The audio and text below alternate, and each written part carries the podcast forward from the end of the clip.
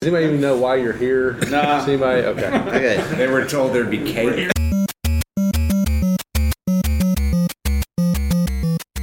Welcome to Touchpoint, a podcast dedicated to the discussions on digital marketing and digital patient engagement strategies for hospitals, health systems, and physician practices.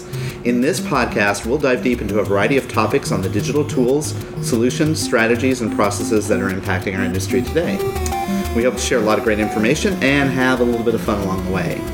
Now, um, today I'm always joined by my co host, Reed Smith, who is sitting opposite the table of me today.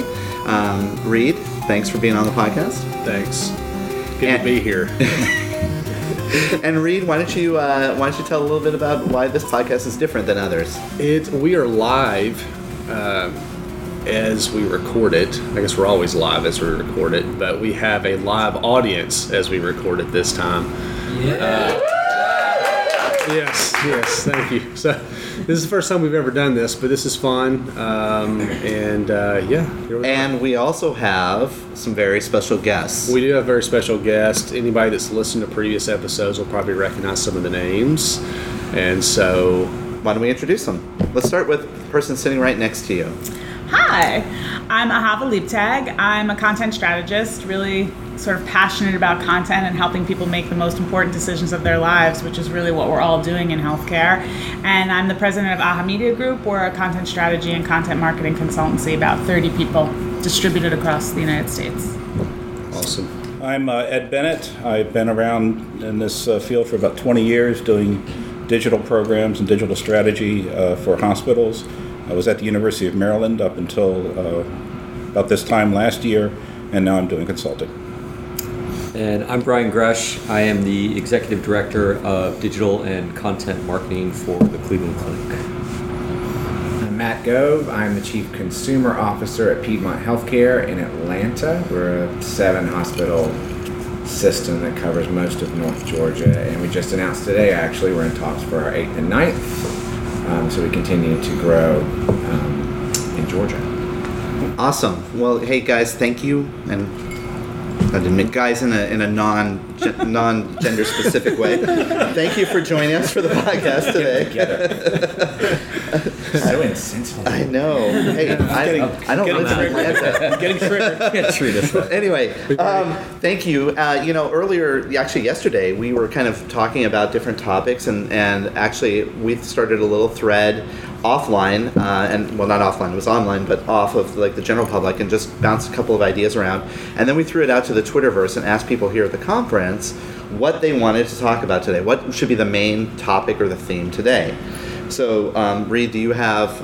Uh, you're looking at the results of our Twitter poll.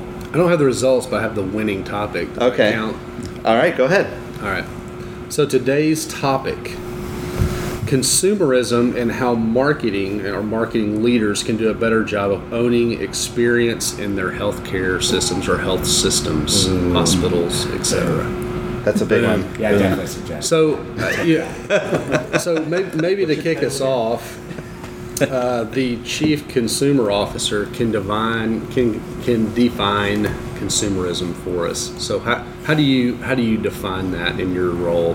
Oh Lord, uh, I mean, to define consumerism in, in, healthcare, the, the, in many ways, the way you define it in uh, the way you choose coffee, or uh, where you buy your clothes, or um, which uh, brand of detergent you use. You know, um, when I got into healthcare, gosh, about eight years ago. I've been at Piedmont for five and a half, and, and um, one thing that struck me initially was that we are uh, it seems to be the ultimate consumer business in that we touch every single person at some point during their life, um, and yet we don't have any of the tools, nor do we ever present ourselves um, to consumers in a way that um, is uh, reactive to their needs, really puts them at the center of, of our product, of our offering. And so for us at Piedmont, I mean, for me personally, healthcare consumerism means making every decision, be it operational, marketing, experience, um, around what the customer needs from us and not what we need from the customer. Hmm. Okay, that's a pretty good. That's a pretty good description. How about anyone else on the panel want to? Well, I uh, was very excited to see that question come up because this is something I've cared about for forever since I started working at a hospital, and I was part of the marketing, communications and marketing department. Uh, I think the question originally was phrased as should marketing own the patient experience, something like that. And I think that's absolutely the wrong question. It should be should patient experience own what happens in marketing? Uh, because as marketers, ooh, you like that? Huh? I think Ed's actually getting to the point that I, I would I mean, agree with. when you look at marketing, as just the marketing fundamentals, everyone in marketing knows that word of mouth, positive word of mouth, is the best marketing uh, advertising you can buy. Everybody knows that, right? Even more so in healthcare, right? It's something though that marketing gives lip service to, because where do they spend their marketing dollars? Traditional advertising, digital advertising, brand awareness. There's really nothing that mar- the typical marketing department at a hospital does that really truly impacts word of mouth. I think that needs to be flipped so that the focus should be what is the overall patient experience.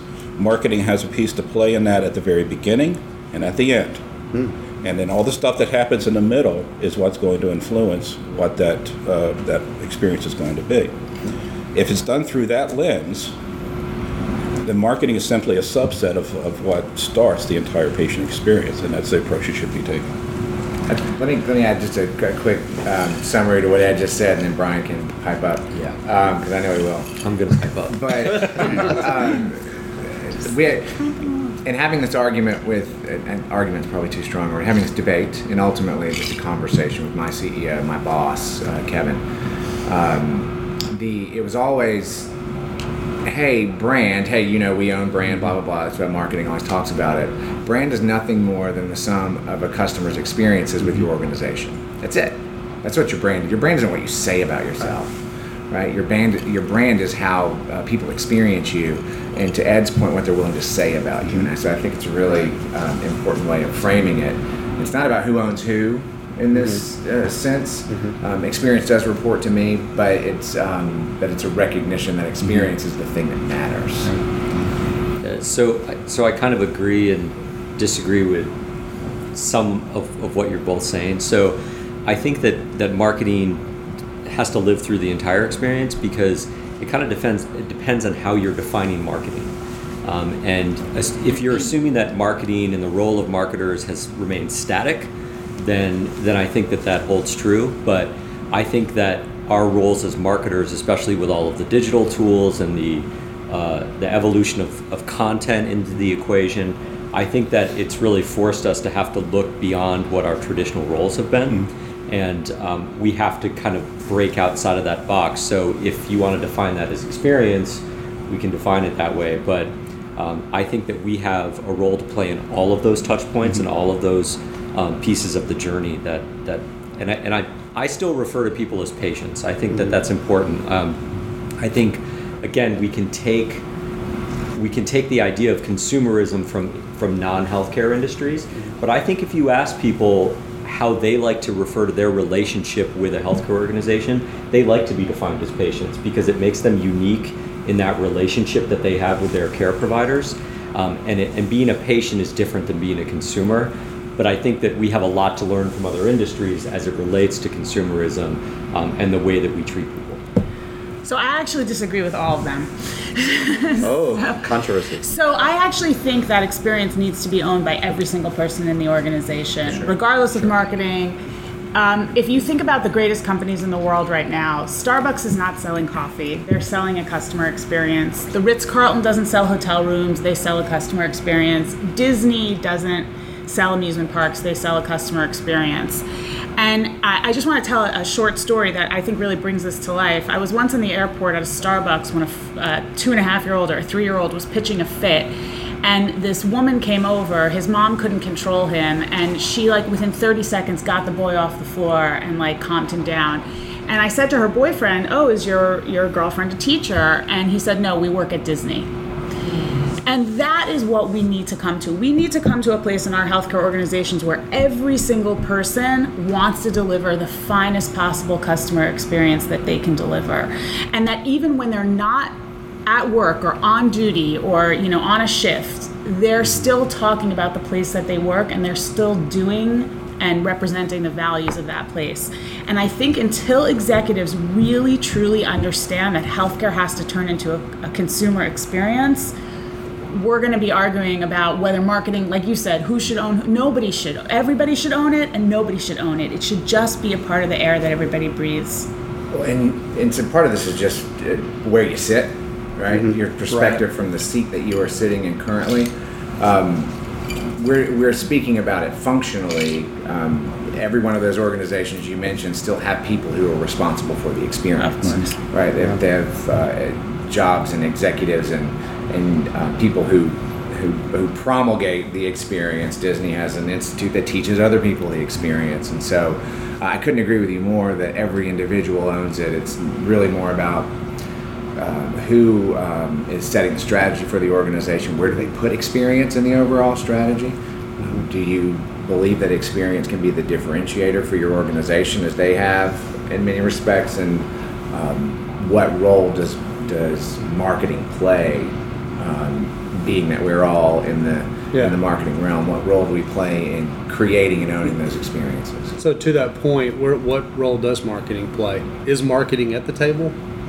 Should be. Brian made a really important point, um, and one that I've um, also been trying to make for years now, which is the when you have patient experience inside of a health system owned by clinical people, they tend to take a, a more narrow focus, uh, a narrow, and make, create a more narrow definition of what that is. We're usually around the episode of care.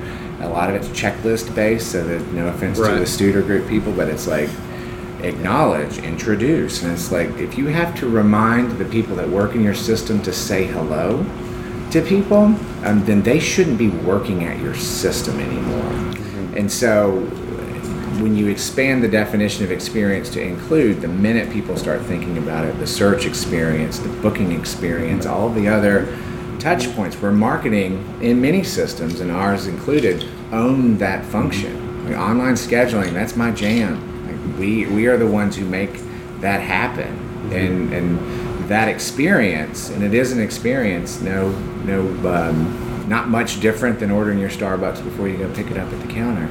How do you make that thing uh, delightful and, and unique and um, easy for people that makes a lasting impression. But Matt, you know, working in hospitals, and many of us have, and all of us work with hospitals, that when you get when it gets down to the the patient itself, that term patient, and maybe it's the term patient, that suddenly the the clinical side of the house feel like they have a little bit more rite of passage, so to speak, or a rite of strategy around this because they spend a lot of time and a lot of touches literally and even figuratively with the patients right in in in this experience. And there is a bias that occurs in these organizations around marketing doesn't have enough wherewithal or knowledge or information about the consumer. And i think that's one of the challenges that marketing faces in this space.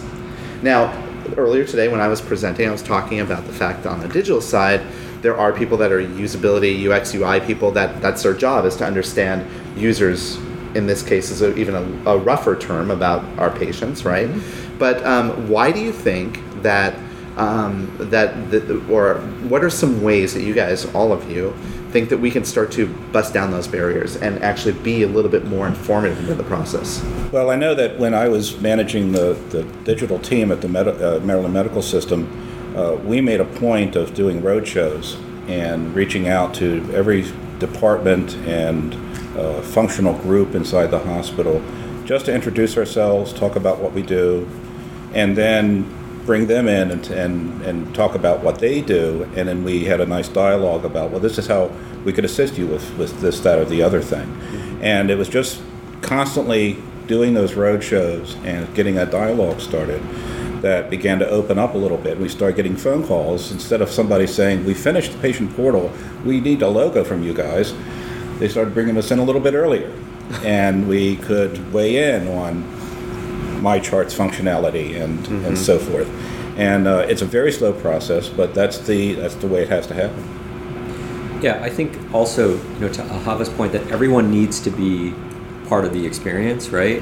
But I think it's also um, being comfortable getting out of your lane, right? So um, whether it's marketing people or clinical people, we shouldn't be um, worried so much when people get out of their expertise and maybe have a good idea in another area, Mm-hmm. right? I mean, um, a lot of what we know, you know, I mean, I'm in the digital space. I talk about user experience, but that's really human experience. It's it's it's a lot of the same principles can apply in a lot of other areas. So, if if there are areas that we think we can have a positive impact on, you know we're going to let people know that and i think it's as you know if you do it respectfully and you and you create partnerships i think it can have a real real positive impact. I think it's when we start to you know when you come in heavy handed as marketers um, and and say that you know you're going to fix everything i mean i can see where clinical people can get very uncomfortable with that because they have important jobs and they you know they've there there's a lot of accountability in that space. Right. so they get nervous when when you know unskilled marketers come in and tell them how to how to patient Well, they can experience. do their damn job then, right? They don't even do my job. I'm not trying to do theirs. I'm, So- I'm, I'm but- not the but- partnership guy. But well, I mean, with respect I to that tell though, them what they do. the stakes are different, right? I think Of that course the it is. stakes are different in clinical care versus. I mean, like. I like to say there's no such thing as a marketing emergency, you know. And so, so we have, there really isn't. There's PR emergencies, right? There's no marketing emergencies, and you know, so so we have that luxury of being able to screw up more, um, and and I think that they are naturally risk adverse people. So we have to accept that going in, and we have to work and build those partnerships so that we can apply some of the things that we know and, and provide that guidance. So I think Brian makes an excellent, excellent point about they are risk averse. They're trained to think a certain way, and being creative when you're in, you know, an OR is probably not really where they want to be. They're, you know, if they deviate from standard medical practice, they get sued. I hear a lot from them. but, but we're not. But we're not. Are you? Is anybody suggesting right now that we get into the clinical space and start telling people where to cut? No. No, no, no, no. and so my point is, we can we can shower flowery language over what clinicians do all day, every day, um, but that doesn't minimize the importance of meeting the consumer where they are, um, providing them with an experience that binds them to the system, because we're in many ways if, if particularly if you also own the physician outreach function in your organization so you've got the sales team and you've got the marketing team you're ensuring their livelihood they work for your system um, in many cases because they used to work somewhere else by themselves. They got acquired or made a decision i'm going to go get employed by these people. I like a paycheck. And so we're the ones who are bringing the business to them. It should be it should be a partnership. And it doesn't mean that i am telling them how to do their job clinically but it also doesn't mean that they are telling me how to deliver the best consumer centric experience inside of our health system I think a lot I- of it gets down to. Wait, can I, I'm sorry. Let- so yeah. I just I just want to finish what I was going to say because I, I agree with you, but that was, wasn't where I was going with it. Where I was going with it is that my experience with doctors in the field is that if you go in and present data to them and you think the way that they think and you use evidence-based marketing to show them why you want to make the decisions that you want to make and best practices and case studies and you start to throw that stuff on them and you're confident about what you're doing they back down. Because they're just looking for somebody to show them in the way that they make decisions how we make decisions. And i think in a lot of marketing departments unfortunately either they don't have the resources to get the data that they need because they're not resourced properly with technology and tools or they talk about brand awareness, which is a really squidgy thing and it's hard to measure. And so doctors come back and say, well, you know, if I practice medicine the way you practice marketing, everybody I see would be dead. And so I, trust me, I once, one of my first jobs, I was a, a web writer on a project and a world famous sinus surgeon came into the room and he said to me, I want to know who the web writer is. And I like raised my hand meekly and he was like, I'm going to tell you how users use the web.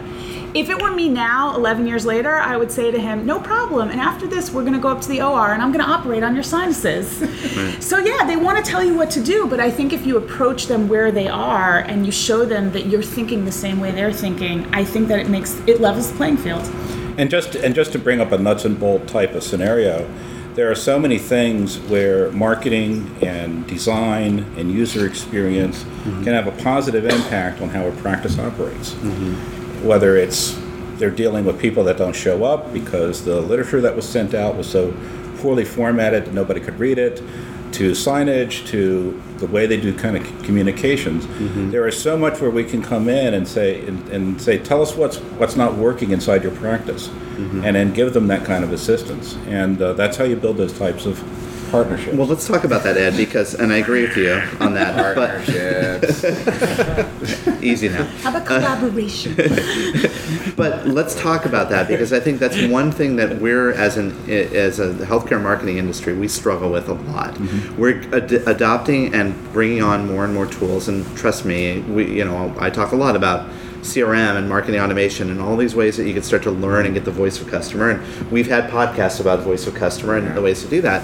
But are we at the point now where we have enough information to really have that true meaningful insight into our customers, into our patients, into you know whatever those customers may be. Do we have those tools? I, I think we have the tools. It just kind of depends on who owns them, right? Mhm. So, and, and maybe this is, is too simplistic of an example, but just like 10 years ago, IT owned the, the healthcare website. Now, most organizations, it's it's the marketing department, mm-hmm. right? And this this came. I, I was in my session earlier. Somebody asked that question, and like it's amazing to me that there are still organizations that IT owns the website. And I think it's in a sim, there's a similar kind of trend happening where some of these functions that have traditionally been outside of marketing, what's happening is that marketing is just for whatever reason has more access to the tools. They just have a different skill set, and a lot of the things that they're doing in these other areas could be applied to financial transactions or to scheduling or to these other functions within the organization and so it just makes sense to cl- to align it more with marketing than these other areas that have traditionally been there Are we relying too much on tools? what do you mean? So are we just every time we have a deficit, are we trying to find a piece of software to fill that void? yes i'll i'll i'll answer that. Yes i think we are. Um, i think that there's plenty of tools and i don't think we need any more tools. Um, I think if we stop the tool, Stop the I think if we stop the tools today, that we could all function just fine with the tool sets that we have, um, and that the shiny object syndrome of jumping from one tool to the other is what I think sometimes takes us off the the focus of what we really should be doing. Um, I think there's a lot of opportunity outside of the tools within all of our organizations to make small, incremental changes that could make those tools 10 times more effective. Um, but I think we're so caught up sometimes in the technology that we don't we don't look at the offline stuff. I, I agree with Brian. I think the marketing tech stack is just in, like expanding at this ridiculously rapid rate, and then half the people you talk to don't even utilize thirty percent of the mm-hmm. tools that they spend thousands of dollars a year on mm-hmm. buying. So yeah, I, I don't think we're close yet, and I think a huge part of it is not just who owns it, but who's responsible for implementing it and for making sure that all these systems talk to each other.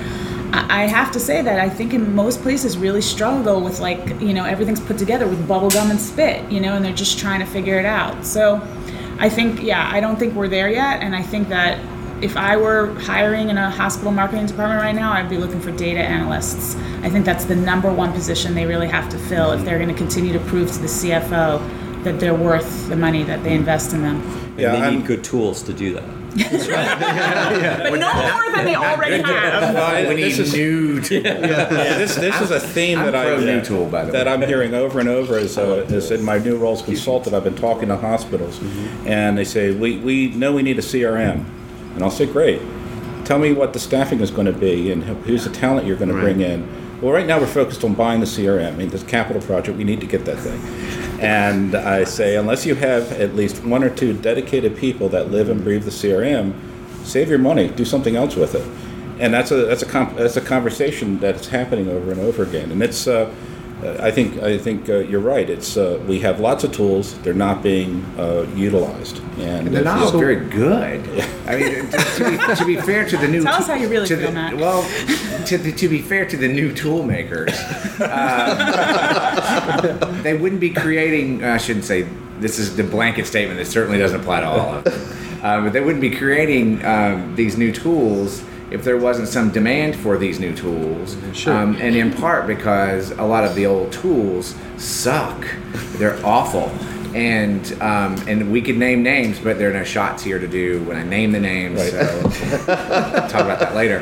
Um, but the um, I haven't seen, for instance, a healthcare CRM platform that exists right now um, that does all the things we need to do to get to that individualized uh, future um, where that, that a consumer um, would want us to be. That doesn't mean that you couldn't better use the ones that you have. now. Sure, sure. No Right. doubt. I don't. I, I don't know that anybody's even using their tools correctly now. Um, but I know from from our perspective, uh, everyone that's out there now is not good enough, which is why we're building one now. It is, it is not a new tool; it's an existing company, but it's going to be new to us. I think that um, I have a tolerance for new tools and new tool creation only because um, as our industry matures and becomes um, a, a little bit more, um, what's the right word, experienced with approaching consumers in, in, in ways that are relevant to them, we may need to adopt we have some a tool gap. things out.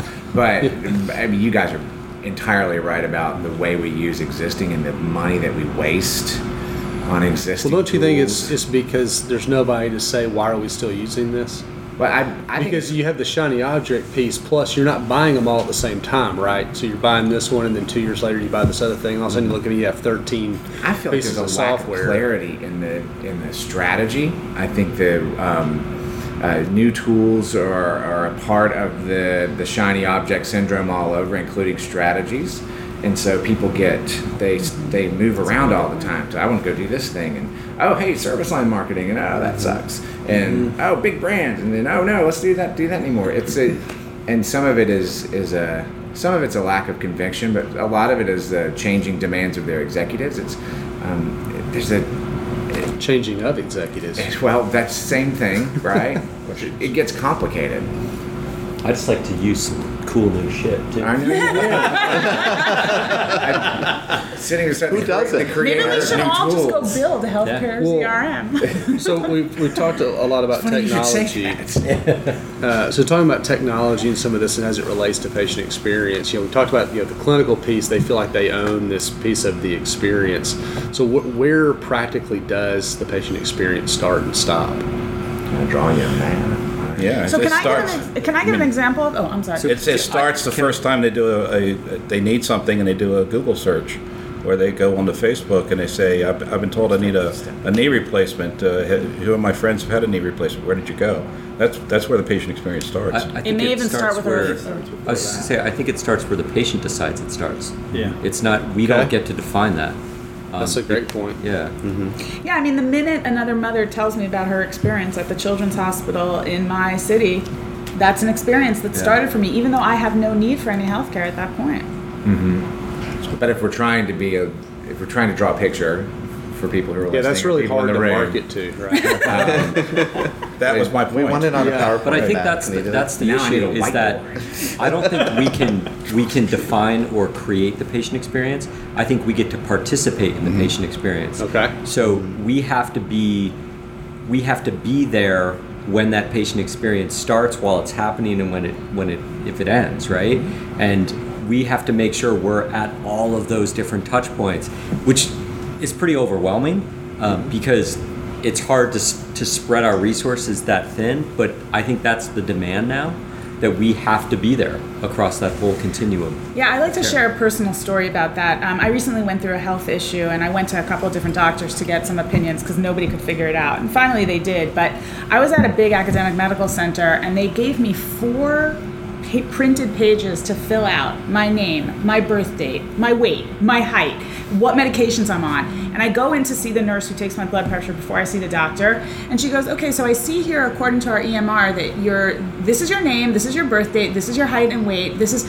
And so now my patient experience has been affected by the fact that they're using these forms to get information that they already have. Like, why isn't there an iPad in the waiting room that I can fill out? Why isn't there just something you can look at and go, yeah, Yeah, that looks right. Exactly. That's right. And so who owns that? So Um, marketing doesn't touch that that, at do that. all, you know? Uh, so it, depends on the so now. Mm-hmm. my patient experience is like, are you kidding me, people? Like you're doing the most phenomenal tests and clinical trials. But And why does marketing have to own that or fix it? Why can't the group that does that just get better at doing it. Th- But right? that's exactly my point. So when we talked earlier about who owns patient Everyone should just be better. Everyone needs to own it. What are you trying to do Just do here? your job better.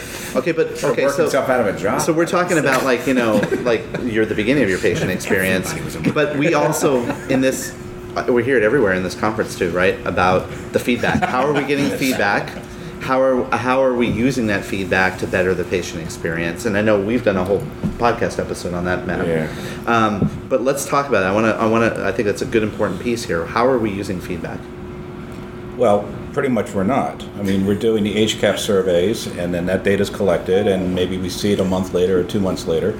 Um, but the, uh, the the place it has to happen is continuous, ongoing touch points to get feedback. Whether it's uh, you know, it happens when you make have that first encounter, as you're leaving, there's a text alert.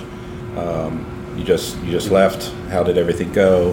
Uh, and then those kind of follow-ups. So it's got to be real time, and it's got to be something that's actionable, and something that if you see a problem, you've got the processes in place to jump on it and solve it in real time. part of it relates to how you intend to use the information. If it is strictly for performance improvement, super. Um, uh, there are there are uh, Yeah. restrictions, unfortunately, on how quickly we can survey anybody um, if we intend to send them an HCAHPS survey. Uh, the federal government frowns on us sending them a survey before that one gets to them. Um, however, I think of it more as, and, and and admittedly, I'm a, a kind of a um, one-trick pony as it relates to consumers. I think more about the information that other consumers need in order to choose us, and ha- we're not collecting that at all right now. We're not. We're not really collecting uh, consumer-reported outcomes in a way that makes it easy for us to surface those to new to people who are in the middle of making a decision. Um, we're not surveying them at the right time. We're if you rely on Press Ganey, that's all I'll say, then the you bottle. are you're getting you're getting in some instances shit back um, in terms of the quality of information. When I need more than just a question that says to a customer, uh, "How is your ease of scheduling?" You're like, "Very good, good, fair, poor." I, I think I need a little bit more information if I'm going to improve, uh, right? Also, but also if I'm going to um, surface information to the next consumer about what it's like to schedule in this office. What are the wait times in this office? There are things that we're that we're not using that we could. Um, I don't know if it's fear or um, if- if it's the tools, and if we need a new tool. Uh, I think we may need a new tool for that one. Like, I'm just saying. We need a new tool. You Brian. anti-tool people. All right. So along those lines, so how how should marketing leaders approach transparency? So we're talking about feedback. So how, where do we? It's going to be Start with the king. I, I would say first just embrace it and and anything that you can get from a data standpoint that you can get permission to push out, you should push it out. I, I, I think that what I find kind of kind of a little amusing about the the resistance to putting data out and, and being transparent mm-hmm. is we're all reporting data anyway. We report data, I mean, we report so much data um, to the government on a daily basis. It's like overwhelming. Yet we wait for that same data then to be put out on third party sites six months later. It's it's a year old. We have the new data that day, and we're afraid to put it out. It's it's coming back at some point, and so uh, so the idea of not reporting it just seems kind of silly to me. Um, where you know we can tell our own story and we can do that on a, on a consistent basis and own it. So I mean, from a from a transparency point, I think it's everything. Put it all on the table. What we find fascinating is that when we talk to our clients and we ask them what are the top five questions people have about whatever it is that we're writing about, and they have they know the questions and they know the answers, and then we ask them, well, where are the answers on your website or in your content right now? And it's buried ten levels down, and we're like, wait, these are the top five questions people want to answer, and you bury it ten levels down. Do you see the disconnect? No, we don't want to tell people the truth. Hmm. Okay, well, they're going to find it out anyway. And I think in marketing, particularly in healthcare marketing where resources are limited, I think we have to really start thinking about qualifying leads. If we tell people the truth about our organization and they still want to come to us, then that's a consumer that's going to be Yeah. loyal. And I think lying to people is the worst thing you can do because then when they actually have the real in time patient experience, they're like, th- the outrage that they have is going to get spread on social media and is going to affect your stars. Where if you say, listen, the average wait time in this office is 30 minutes, we do everything that we can, but please be aware emergencies arise, you've now set expectations. So if they're 20 minutes late, you're a god. And I just, I agree with Brian and uh, probably everybody on this panel. Stop hiding your elephants because it's just hurting you. Well, with that, why don't we why don't we wrap up this conversation here? Because what we want to do is we want to move to the next segment. Touch point, touch counterpoint. There are two sides to every story. Ready, fight! The next segment is a uh, segment we call the touch point, touch counterpoint. And I think Reed and I have a very good topic. So, um, what we do in this segment, just so you guys know, is because we know that these issues are pretty controversial sometimes, right? I suppose. and um, in, in, in the hollowed halls of our of our health institutions, that um, we often hear two different sides to an argument. It could be multiple different sides to an argument. And so, what Reed and I have introduced into our podcast is this section where we take a debatable topic and we put it out there on the table, and then we ask the people that are well, it's usually Reed and I who argue, but today we're going to ask all of you to do a little bit of a want to argue you can all argue with each other. Um, we'll take this topic, and it's sort of like loosely, wouldn't you say, Reed, loosely based on debate style tactics? Yeah, I mean, the idea is that obviously these are polar opposites, and the truth probably resides in the middle somewhere, but it's more fun to argue the polar opposites. So, Yeah. So that's what we're gonna do. So for the next like maybe uh, ten minutes, if if we can make sure to keep our argument at ten minutes, sometimes they go longer. we're gonna argue this topic and um, the polar opposites of this topic, and any of you can weigh in on either end. It's if you guys all choose one side, doesn't matter, because Reed and I will opposite uh, argue the opposite. Um, did you want to? yeah. So, uh, we're talking about feedback. So, this has to do with feedback. And so, the idea being that feedback is worthless because actually all you're getting is is the one sided arguments. All you're getting is ones and fives. Nobody's going to give you a three or a four or a two. So it's either just the advocate that already likes you or people that just complain all the time.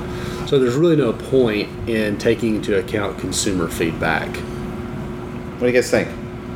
Consumer feedback, transparency, it's all hogwash. We should just go to NPS, I think, because that's the most important thing we care about. Is would you refer this hospital to a friend, loved one, enemy, and then and then you get back your NPS, and it's one number. It's very simple. SurveyMonkey will calculate it for you, as will all these fabulous tools. And As, as and we're then risking, even if it's incorrect. so yeah, I mean, I think these in-depth surveys sometimes just don't really give us the I mean, even even Netflix has dropped the five star rating, and now it's either thumbs up or thumbs down. It's binary. So it's And worthless. it's worthless. eyes. So I hear I'm hearing Okay. two worthless. How, how are we doing around the table here? Feedback worthless? Yeah, totally worthless. I mean, I can argue either side of Yeah. this. Well, you I, then I free. should. Yes. argue both sides, I'll- Matt. you know, I'm gonna go with the, I'm gonna, I'm gonna go with the pro feedback. We should we should be looking for more feedback, in, including uh, asking each of the doctors, uh, asking patients about what about what their doctor should do. Maybe the doctor should ask the patient while they're treating them. Uh, How does this feel? Does this look good? Should I cut here or should I cut there? Maybe we haven't taken feedback to its logical end yet. I, I was going to diagnose you with either a sinus infection or nose cancer. Which would you prefer? Which which one? What will make you happy? what will make you will happier, make you Mr. happier, 'cause Mr. or Miss about the Customer? What will make you refer us to your friend? Yeah, right. exactly. So there's, So I'm gonna argue I'm that pro. it's not it's not worthless, and and because because take it to the end though. well because because in the absence of what else, right? So we we complain that we we can't give patients enough information. So if if that's what we can give them, then that has value. And they need patients need as many types of, of data points as they can get to help make probably one of the most important decisions of their life, right? Their care. And so if that helps them not only make the decision but feel more comfortable and satisfied with their decision making, then I think it has value. Um, and I don't think Which don't makes think it even worse because they're only getting ones and fives. That's right, Brian. I mean, I, I've been to these transparency sites on some of the ones that you guys even manage, and they're all fives. They're all What, fives every. what value Oh, is that to let me tell you, me? Oh, it's my fault that my doctors are awesome. right. Yeah, but I mean, but Sorry. But Go are we saying somewhere that else. the- See if you but are we arguing that doctors aren't that good? Maybe people really are having that good of an experience. Look, Maybe I'm not saying satisfied I'm not saying doctors aren't that Yeah. good. I mean, they're probably really good, but they're not You all sound a little five star pessimistic, doctors. Come on, let's be honest, Well, right? they're You guys not- they're they're not- not You're talking about five-star? feedback online and feedback that you pull into the marketing department through reporting, right? Not just feedback online. But but take take it out of healthcare for a second. If you go to Amazon, there's there's not a lot of threes. Right. There's not a lot of twos. It's either it's a crap product or it's an awesome product. That's right. And and so that's the that's the same thing in You're healthcare is that people want to know do I want to go to this doctor or do I not want to go to this doctor? And if that if that rating helps validate the decision, But it's not, They don't make Yeah. it. So I, I would, I have something even more dastardly to say. the, the, the patients don't actually make their decision based on a star rating on your website. no, they make Doesn't- it based on insurance. They make right. it based on mean that that's referrals. they make- valuable yeah. information for people to have and look at as they're making a decision. Um, but that's not the thing that start, that gets them to make a decision any more than the five star rating Mm-hmm. on that microphone that you bought from Amazon was was the reason you bought it. Well, right? I think it's so- The data shows It helps. when they look at when they've talked to people who are, are looking at the physician profiles with the star ratings and everything. Uh, there was one hospital that had the software set up so they could see where people were scanning down or where their mouse was moving. They blow past the ratings and they go right to the comments. Sure. And that's where you can actually hear the voice of a patient who dealt with this doctor telling you what the experience was like. And that's not binary. There's going to be some good, there's going to be some bad. You're going to get to know, they're, they're going to present a, a, a, you know, a picture of what the dealing with this doctor is like.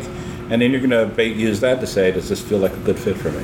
But even Amazon and Yelp, what they do is they promote the really good ratings mm-hmm. or the really bad ratings, Or both depending on how they same feel about you. Right. Right. So what good is that? I mean, what you're doing is you're, all you're reading is the really great stuff or the really bad stuff. Well, That what I've seen on Amazon is that they have both. So they, here's the most here's the most helpful the best, here's positive. the. Here's the most helpful negative. what do you mean there are reviews on reviews? Was this review helpful to you? I mean, how crazy is that? Now there you go. I actually think We should review that. I actually think healthcare is in a similar situation with the I think airlines. we should send 12 page surveys instead of six. no one's happy. Everybody doesn't trust them. They've screwed you over, every single one of them, on something. And that's, I think, how a lot of people feel about healthcare. Oh. They feel like, oh, maybe not at Piedmont. In northern Georgia, everybody's happy as hell with their healthcare. We're the most trusted brands in our markets. So it, it, it th- those, those two things are somewhat incongruous. Well, that's what I was going to say. I was going to say is that I think that patient experience is based on so many different things, but usually it revolves around your experience with the caregiver, right? In other words, like the patient forms can be annoying, and the nursing staff can like not, you know, pinch your arm when they do the blood. pre- All of it, you could wait a long time. But if your doctor explains to you clearly what your care should look like and he or she spends the time really talking to you about it and really making you feel like you have a trusted partner that's how you're going to feel and so i think feedback all the other things matter but that about the physician provider i think is really the critical linchpin in the whole mm-hmm. feedback process and that is not based on data so i admit that fully There you go. there you go. Well, why don't we get? Why don't we start getting our audience Yeah. involved and start asking or feeding in on this? Well, who who's got an opinion about this? Can you give us some feedback? Or a question. yeah Or just what, ask- would you or rate this a five star panel something. or a one star panel Who, who's got something to say? Come on. Come on. Remember, we're 40 minutes Dan, in. come on. Well, I'm going to volunteer you. You Yeah. got to Sorry, talk 40. the right All right, person. all right. We'll talk about the feedback. Okay. I think one issue, and somebody mentioned it already, is just the quality of the feedback. I mean, we're, we're asking for crap right now. We're asking for you know five star rating type information, Let, and that to me that reflects on do we, you know, do we really want good information from consumers? We just want a five star rating. We just so we just want a number. happy, We just want a I number. mean, this is like it's like when you buy the car and the guy's like, "Look, you're going to get a survey, but if you don't give me tens, I'll Yeah, get fired." I- I need 10s. Right, Yeah. any tens, They right. can't fire me. I bought the Do you car. agree? I do, and when they ask that, I just roll my eyes. But I do on Amazon scan through and actually look at the content for value. But in, in my industry, I promote conferences, and the number one reason for attending is that they heard from their colleague mm-hmm. that it was a good conference based on the content. Mm-hmm. So that is like a non formal way of feedback. So it's valuable, but it's not necessarily through a five star yeah, it's rating. not a number. That's why NPS is so valuable because it's just one number about would you refer somebody, the Net Promoter NPS, Score. Net Promoter Score. Yeah. And, but I, so, the only thing I'll add to the fives and ones is the fives give us a chance, right? If we got the one, I don't give a shit what's in the comments. They're not going to the one star doctor. Nobody goes to the one star. It all averages out in the end, right? I, I will admit I'm jaded because I grew up in healthcare it's a little bit, but did you live or did you die when you went to the hospital being part of the rating from the standpoint of mortality ratings? Yes, I died. Yeah. Dead people I'm answering this survey from heaven. There's no surveys from those who've passed.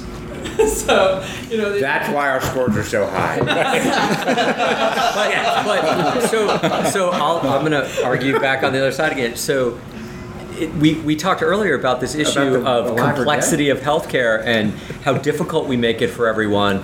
And now we're saying that we should make it more complex and we should get more information. I mean, that's kind of what I'm mm-hmm. hearing, where everybody understands one through five. You know, I mean, it while it may not be like completely transformative in terms of what it gives you in terms of data about this provider. It gives you a starting point and it gives you more than you've had before. Yes. And people, people, it's amazing. I mean, people make healthcare decisions based on, well, Bob told me to go there, mm-hmm. right? Yeah. So is that any better than That's more trusted right. than your star I know. Yeah. So so Yeah. and so we're arguing about something that actually tries to be data driven mm-hmm. and and whether or not that's valuable. So I think it's a step in the right direction. But the the real question is as as we do get more transparent because I think we are going to be get, getting more transparent. How do you distill down all of that data so that it's con, it's consumer kind of consumable, right? Because that's really that's the hard part. Yeah. People don't understand healthcare.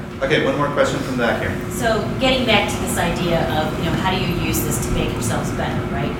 The five star, the doctor rating thing is really not so much, not as much about the doctor as it is about the entire office experience. So, you know, you could have that nasty person who sits at the front desk that totally sets your tone for the whole visit. Mm-hmm. So what are you doing then, if you're the, if you're the provider in that office, what are you doing then to use that kind of information to make your office environment better? I mean, how are you using the data to improve what you're doing, rather than saying, I'm a one star, I'm a five star?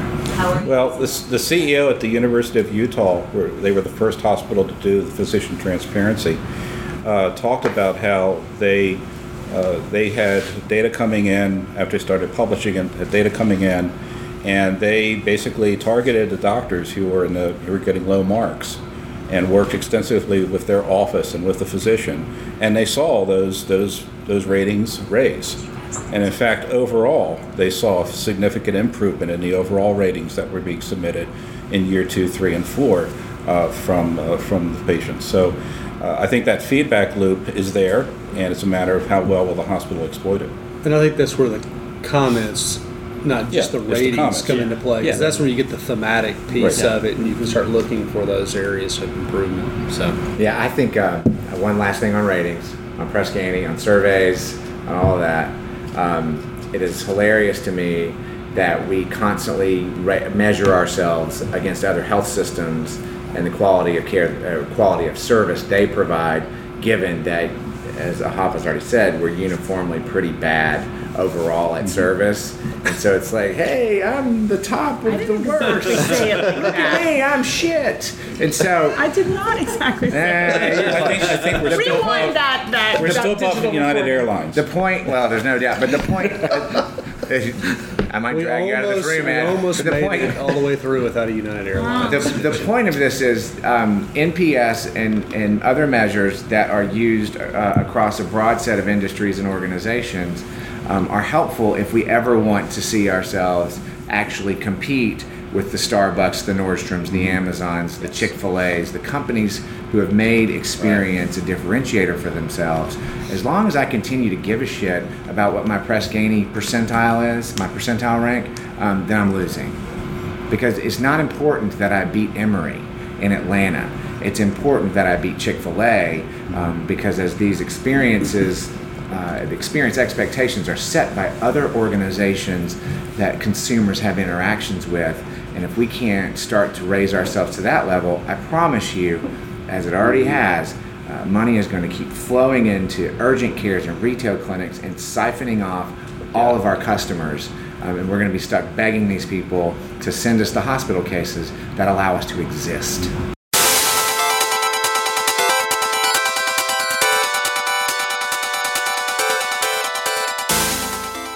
We're getting close to the top of the hour, so we will wrap it up. The last thing we do each week is Chris and I recommend something. So we're going to ask Anything. each of you to recommend something from your lives. It doesn't have to be healthcare related. Doesn't have to be digital. Hmm. Does not have. It can be. Doesn't- Can be, of you know. course. Yeah. See what we got So- going on here. Okay, so We need we need a recommendation. Why don't you start, Reed? everybody. Me? What? No, I, I kicked it off. So you start. Okay, I'm going to make a recommendation, um, and my recommendation is going to be a TV show because I like to watch TV to unwind. It's just something I do, um, and it's a show I'm really anticipating. It's coming out pretty soon. I was a big fan of Twin Peaks way back when in the '90s, and it's coming back to Showtime. I've been really jazzed, amped up, and what's cool about this time, this release on Showtime, is first of all, it's Showtime, so that means it's probably not gonna, you know, um, and the original uh, original guys, um, David Lynch. Well, you know, they're not going to censor it, What does right? that mean? Yeah. David Lynch can be David. Lynch David Lynch. Lynch can be David Lynch, and Mark Frost is going to be involved. There's there's 18 episodes, which both scares me and also excites me. And there's been a huge ramp up of like podcasts and people online getting excited about it, and the way that Showtime is actually kind of releasing it and promoting it, it just is making me an avid fan, user, whatever. It's just making me more and more excited. So Twin Peaks is my recommendation this week. Awesome. Uh, okay, so uh, I have a six-year-old and a four-year-old, but he doesn't count this time. So the six-year-old, um, I got this got this puzzle game called Kanoodle, Oh yeah. and it's amazing. So if you're old like me and you need to keep your brain working so that you don't get Alzheimer's, um, you should buy this game Kanoodle. Uh, it's so they said these uh, these differently shaped pieces.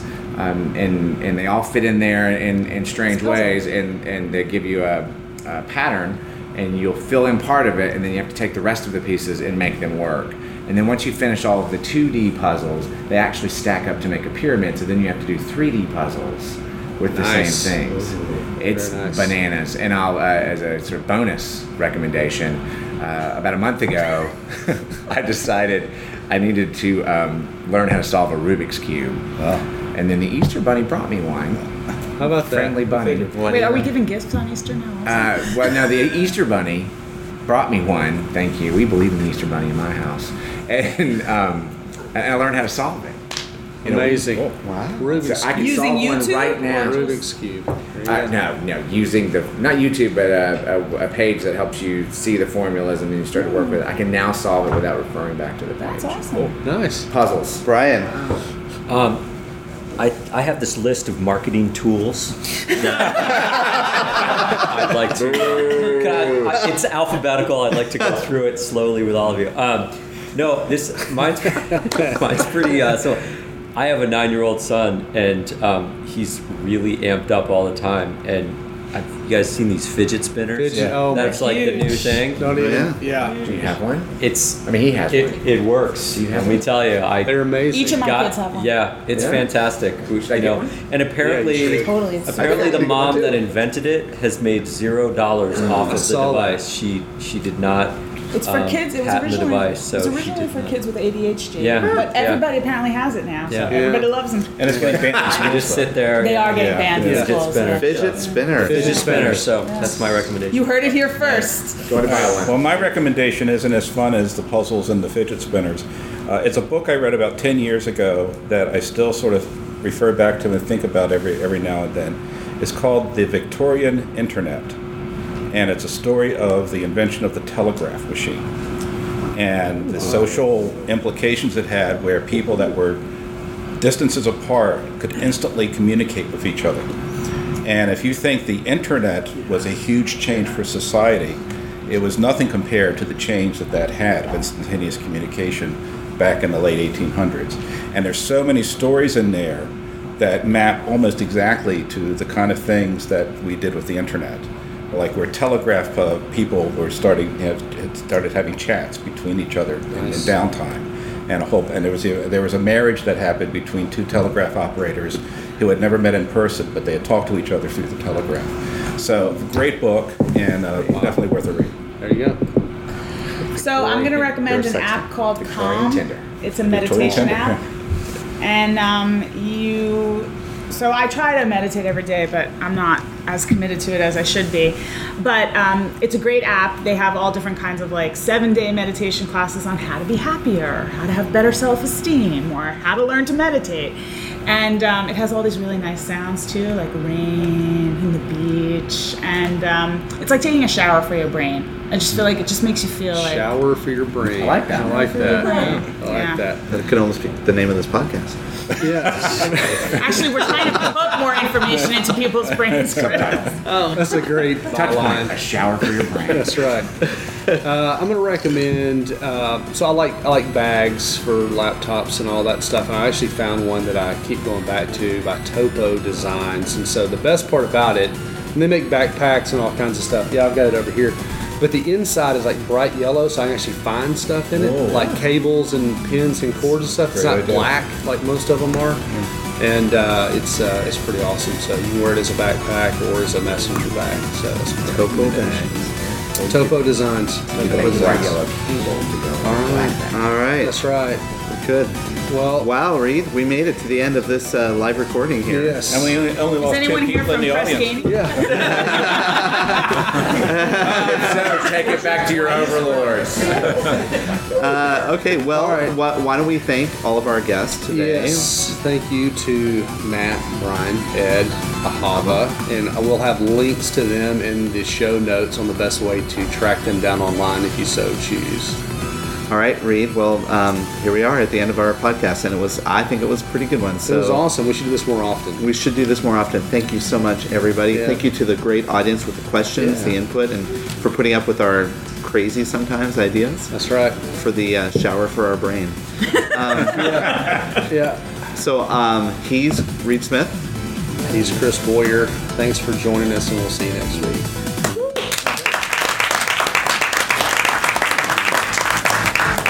I didn't record any of that. Oh, just kidding. I'm just kidding.